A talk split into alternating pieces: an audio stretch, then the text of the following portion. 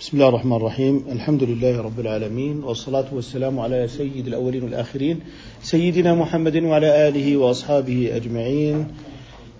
كنا قد تحدثنا في المجلس الأول فيما يتعلق بالفرائض عن إرادة الله عز وجل وأن الله تعالى فعال لما يريد وأن إرادته لا تتبع العلة لأن العلة في المخلوقات وإرادة الله لا تتبع المخلوقات. وقلنا هذا هو معنى الإرادة في قوله تعالى فعال لما يريد. سؤال دكتور أحمد تفضلوا. شيخنا في ذكرك مسألة أن الحكم حكم الله عز وجل لا يتعلق بالعلة أن الله فعال لما يريد. فهنا يقع في إشكال بما يوجد في أصول الفقه بأن الحكم يدور مع علته وجودا وعدما. فكيف التوفيق بين هذه المسألة؟ بارك الله فيك. جزاكم الله خيرا دكتور أحمد على هذا السؤال المهم والوجيه. نقول إن كلام الأصوليين إن الحكم يدور مع علته وجودا وعدما. هو باعتبار أن العلة بالنسبة لنا هي معرف الحكم. وتعرف العلة بأنها معرف الحكم بعرف الشارع والحكم ثابت بها فاتبعي ووصفها بالباعث ما استبين منه سوى بعث المكلفين. يعني كيف عرفنا أن الخمر حرام؟ بعد نزول القرآن. طب قبل نزول القرآن علة الإسكار موجودة. هل كان محرما قبل نزول الحكم الشرعي؟ لم يكن محرما. إذا العلة لم تكن مؤثرة في التحريم أصلا. لم تكن مؤثرة في التحريم. إذا مع وجود العلة قبل نزول التحريم لم يكن مؤثرا ذلك في التحريم. رجعنا إلى موضوع أن الحكم الشرعي يستفاد من الشرع الحكم الشرعي يستفاد من الشرع. طيب. الآن نزل التحريم الذي يحرم الخمر. عرفنا العلة قبل أم بعد؟ بعد. إذا الحكم قبل العلة. والعلة علامة على وجود الحكم ليست مؤثرة في حكم الله. معنى ذلك أن المستفاد أننا بعد أن نستنبط العلة بعد نزول التحريم وأن العلة نشأت بعد التحريم في الحكم وليست مؤسسة لحكم الله، يعني حكم الله لم يكن متأثرا بعلة الإسكار، إنما هو فعال لما يريد. الآن استنبطنا العلة. فائدة العلة تعدية الحكم من الأصل إلى الفرع. فهذه التعدية التي نقول الحكم يدور مع علته وجودا وعدما هي للمكلفين وليست لله. معنى ذلك أن العلة هي باعثة على اتباع الحكم حيث ظهرت هذه العلة في محل الحكم. فالآن أنت بالنسبة لك عرفت أن الله سبحانه وتعالى حرم الخمر. الآن أنت استنبطت العلة من الحكم. ليست العلة هي التي أنشأت الحكم لأنها موجودة قبل نزول الحكم. ولو كانت هي المؤسسة للحكم والمؤثرة فيه لكان الخمر حراما قبل نزول التشريع. وهذا بالإجماع ليس صحيحا. والشرع ما والحكم ما يجيء به الشرع وأصل كل ما يضر المنع. اذا الحكم ما يجيء به الشارع خلاص. اذا أنا بدأت أفهم عن ربي. لأن الله أعطاني هذه الآلة لأفهم عنه. فجئت أقلت إن هذا التحريم بهذه العلة لأفهم يا أيها الإنسان إذا رأيت الإسكار في أي مشروب فعد الحكم من الخمر إلى ذلك المشروب. فالتعدية وجودا وعدما إنما هي مؤثرة في الإنسان الذي يعد الحكم من حيث جاءه عن ربه بهذه العلة إلى المخدرات مثلا إلى الحبوب المهلوسة. فهي مؤثرة في التعدية ليست مؤثرة في تنزيل الحكم من الله. وعليه عندما نقول الحكم يدور مع علته وجودا وعدما بالنسبة للمجتهدين ليست لله ليست في حكم الله إنما هي بالنسبة لمن؟ للمجتهدين يا أيها المجتهدون الذين تفهمون عن ربكم إذا رأيتم مشروبا أو خليطا به هذه الصفة فعدوا الحكم الذي نزل عليكم في الخمر إلى ذلك المشروب وهذا باعث لكم أنتم وليس باعثا لله. وليس باعثا لله. انظر استقامة علم الأصول مع علم أصول الدين. لا ترى فيها عوجا ولا أمتا في هذه الشريعة. متراكبة صفوفا بعضها فوق بعض. لا يمكن أن تعزل الفرع عن أصول الفقه ولا يمكن أن تعزل أصول الفقه عن أصول الدين. لذلك من أكبر الوسائل الحمائية للشريعة علم أصول الفقه. ولحماية أصول الفقه عليك بحماية علم الكلام أو علم أصول الدين. بعض الناس يعني بلغ من التشنيع على علم أصول الدين بعلم الكلام الكثير مع أن علم الكلام هو علم من علوم أهل السنة الأصيلة. ليس ذلك العلم المتأثر بالفلسفات الإغريقية القديمة كما أشيع عن المذاهب الأربعة وكما أشيع عن أصول الفقه وكما أشيع عن علوم الإسلام الرئيسة. حتى الآن تفشت أمراض الشبه ولكنك تحمل الشبهة وتطوف بها على القنوات وتطوف بها في الإذاعات لا تجد من يقول لا بسبب تعطيل علوم علوم شرعية أصيلة وازنة في مستوى علم أصول الفقه وفي مستوى علم أصول الدين الذي يسمى بعلم الكلام ولا يضره أنه سمي بعلم الكلام. إنما آه، هذه تسميات علماء من جلة علماء المسلمين لأنهم كانوا يصدرون كتبهم. باب الكلام على كذا باب الكلام على كذا باب الكلام على كذا. فهل المعاني التي يأتون بها صحيحة؟ هذا هو الحكم. هل هم متأثرون بالفلسفة؟ هل هم متأثرون بالإغريق؟ أم جاءوا أصلا هم هم من حمل لواء نفي الفلسفات عن الكتاب والسنة وقاموا بحماية الكتاب والسنة من تأثيرات الفلسفة بعلوم أصيلة مبنية على الكتاب والسنة. ونحن عندما ذكرنا في الجلسة الأولى فيما يتعلق بالأجوبة على كل الشبه التي تنثرها العولمة وتتحول إلى شظايا في في عقول المسلمين جوابها أسطر قليلا من علم الكلام وعلم الأصول بحيث تكون مختصرة في كل الشبه والآن يصبح المسلم في هذا النوع من من العلوم فرض العين عنده أن الذي احرم هو الله والذي أوجب الميراث هو الله. دعونا ننشغل فيما أوجب الله علينا. لا أن ننشغل في استنزاف فكري. أصبحنا نتحول إلى قناعات من هنا وهناك.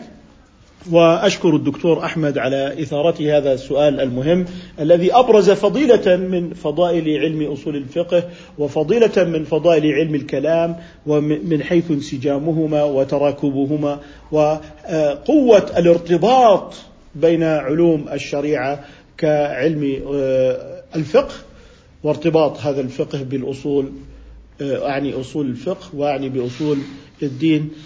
وأحيانا نختصر ونقول الأصلان. الأصلان يعني علم الأصلين هما علم أصول الفقه وعلم أصول الدين وما أحرانا أن ننتبه إلى قيمة علومنا. نذهب الآن إلى النص لنقرأ من كلام ابن أبي زيد رحمه الله تعالى آه، فيما يتعلق من أحكام شرعية متعلقة بالميراث. عفوا الدكتور إبراهيم عنده سؤال. تفضل دكتور إبراهيم. آه، هناك من يقول كالمؤلف كتطبيق كتاب أصول الفقه في نسيجه الجديد للدكتور مصطفى الزلمي والدكتور علي المهدي المهداوي. يقول بأن ما يطلقونه من أمثلة في أصول الفقه فإنها أمثلة غير واقعية. كيف ترون سيادتكم؟ بارك الله فيكم. هذا سؤال مهم أيضا. نجد أن الأصوليين لا يكثرون أصلا من الأمثلة. فربما إذا جاءك بسد الذراع جاءك بمثالين بيع السلاح وقت الفتنة وإيه اللي هو بيع الخمر لمن يعصره خمرا. وتتردد هذه الأمثلة في كتب الأصول. فرض الكفاية صلاة الجنازة والقضاء هي ذات الأمثلة.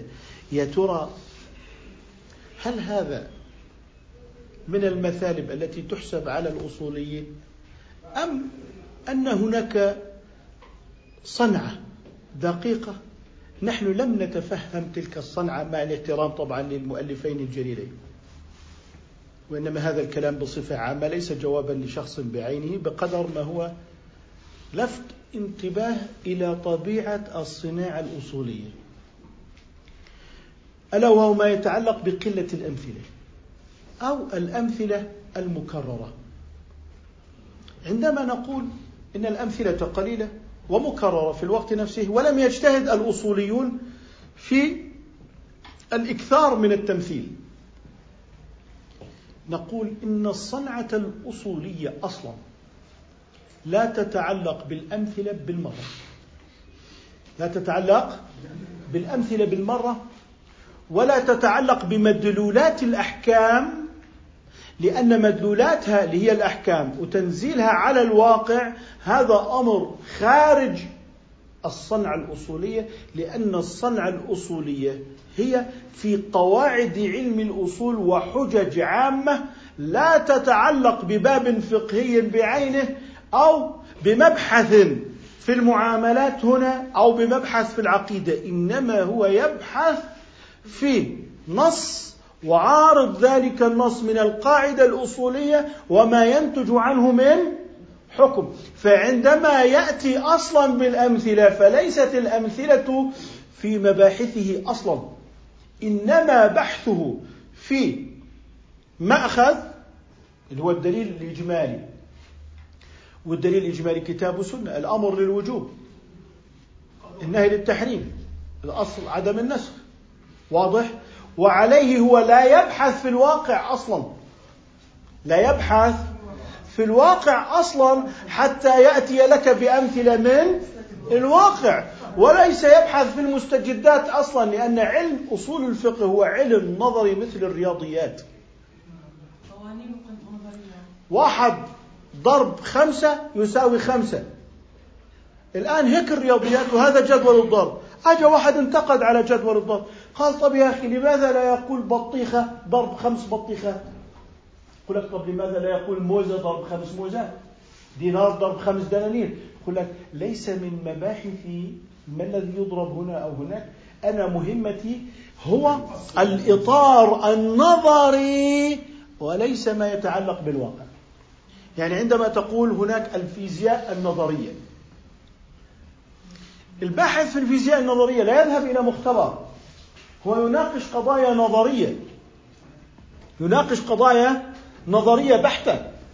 لذلك علم الأصول عندما يناقش قواعد ويثبت تلك القواعد وعلاقة هذه القواعد الصحيحة مع النصوص لا يتحدث عن سد الذرائع بوصفه متعلقا لا بالخمر ولا متعلقا بمخالفة السرعة الزائدة كونها تؤدي إلى ضرر. ليس هذا من مباحثه البتة. إنما يتحدث عن سد الذريعة بوصفه أصلا. هل هو حجة أم لا؟ فما علاقته إن كان بخمر أم بسرعة زائدة أم ببناء في طريق أو ما إلى ذلك. إذا هذا ليس من مباحثه. وعليه فإن ذكر الأمثلة ليس من مهنته. وبالتالي الرجل محافظ على التخصص ومحافظ على الصنعة ومتقن للصنعة تماما ليس من ذنبه إذا جاء آخرون ولم يطلعوا على طبيعة هذه الصنعة الخفية عنده ولذلك هناك إشكالات إنه هناك بعض الأمثلة في كتب علم الأصول يؤخذ منها فتوى. الآن إذا طبيعة الحمل الأصولي لا يتعلق بمسألة جزئية. لا يتعلق بمسألة جزئية. ما ذكره الإمام الجويني في البرهان؟ عن الإمام مالك في التأصيل للمصالح وذكر عن الإمام الجويني. قال لو أنه يجوز للإمام قتل الثلث من الرعية لإصلاح الثلثين. لاحظوا الإمام الجويني يتكلم عن هذا في الفروع ولا يتكلم عنه في أصول الفقه. يتكلم في أصول الفقه عندما يتكلم عن أصول الفقه لا يفتي الآن ولا يتكلم بالفرع من حيث إثباته إنما جاب هذا على سبيل التمثيل لماذا؟ لقضية المصلحة لقضية الإيه؟ المصلحة فإذا كان ما يذكره الأصوليون أمرا فرضيا ولو لم يكن صحيحا في الواقع إنما هو ليوضح المسألة التي هو بصدد إثباتها كالأمر للوجوب أو اللي هو المصلحة أو سد الذريعة. إذا هو يوضح أنه هذه المسألة مثالها كذا فهو بس فقط للتوضيح وليس هو الأمر المبحوث أساسا في الموضوع. فأخذ بعض الناس هذه المقالة عن الإمام الجويني وتحولت إلى فتوى. مع أن الإمام الجويني ليس في مقام الإفتاء إنما هو بصدد مقام التمثيل. والمثال لا يشترط صحته ولا يشترط وقوعه. أصلا هو أمر فرضي. وقال لك يروى. ثم انطلقت هناك كالنار بالهجين طيب عندما نتكلم عن علم الأصول إنما نتكلم عن مبحث يتحدث في الدليل. وعارض هذا الدليل وإن جاء بالمثال أو بالحكم فهو على سبيل التبع وليس على سبيل الأصالة. بناء عليه لست بحاجة لتكثير الأمثلة أصلا لأن الأمر هنا ليس إفتاء. فإذا أردت الأمثلة فعليك بالفروع فهي مليئة فهي المعنية بالأحكام في الواقع. معنية بالأحكام من حيث تعلقها بالصلاة وبالزكاة وبالصيام. وبالحج. هذه المنهجية لعلم الأصول قادرة على الحفاظ على الشريعة من تدخلات الواقع المتغير وبالتالي هي تحمي آه، الشريعة ونصوص الشريعة من عبثيات الوقائع المتغيرة وتعيد تنظيم الواقع على وفق أدلة الشريعة لأنها تسمح بالانطلاق من الدليل وعارض هذا الدليل من القواعد الأصولية للواقع ثم إنقاذ هذا الواقع وحماية هذا الواقع. تفضل دكتور أحمد. بسم الله الرحمن الرحيم. الحمد لله رب العالمين والصلاة والسلام على نبينا محمد وعلى آله وصحبه أجمعين. يقول المصنف رحمه الله ونفعنا الله به وبكم في الدارين آمين. باب في الفرائض. ولا يرث من الرجال إلا عشرة. الابن وابن الابن وإن سفل وابن الابن. الابن وابن الابن وإن سفل والأب والجد للأب وإن علا. والأخ وابن الأخ وإن بعد. والعم وابن العم وإن بعد. والزوج ومولى النعمة. ولا يرث من النساء غير سبع. البنت وبنت الابن والأم والجدة والأخت والزوجة ومولاة النعمة. جزاكم الله خيرا وبارك الله فيكم. بدأ في قو... هذا الكتاب بقوله باب في علم الفرائض أي في باب في الفرائض أي في علم الفرائض والفرائض جمع فريضة ومعناها التقدير. ومعناها التقدير. لأن النبي صلى الله عليه وسلم أمر بتعلم هذا العلم العظيم فقال عليه الصلاة والسلام تعلموا القرآن وعلموا الناس وتعلموا الفرائض وعلموها الناس. فإن العلم سيقبض وتظهر الفتن حتى يختلف الاثنان في الفريضة فلا يجدان من يفصل بينهما. إذا هذا أمر بتعلم بتعلم هذا العلم الرفيع المهم. قال ولا يرث من الرجال إلا عشرة. بدأ بأصناف الوارثين. قال لا يرث إلا عشرة. ثم قال الابن وابن الابن. إذا الولد وولده وإن سفل أو وإن سفل كلاهما صحيح. طيب. قال والأب والجد إذا الأب وإن على الأجداد. والجد للأب إذا والأب والجد للأب وإن على والأخ وابن الأخ. يعني أخوك وابن أخيك. وإن بعد يعني ابن أخيك إن بعد. قد يكون بينه وبين أخيك مسافة لكن طالما لم يوجد من يدلي إلى الميت بتلك الواسطة من تلك المسافة فعندئذ يرث مع عدم وجود تلك الواسطة. قال وإن بعد والزوج أو والعم وابن العم. إذا صار عندي الابن وابنه اثنان. الأب والجد أربعة. وإن على الأخ وابن الأخ. وإن بعد؟ العم وابن العم. ثم بقيت الزوجة ومولى النسب ومولى النعمة اللي هو المعتق اللي هو المعتق. إذا المعتق وارث.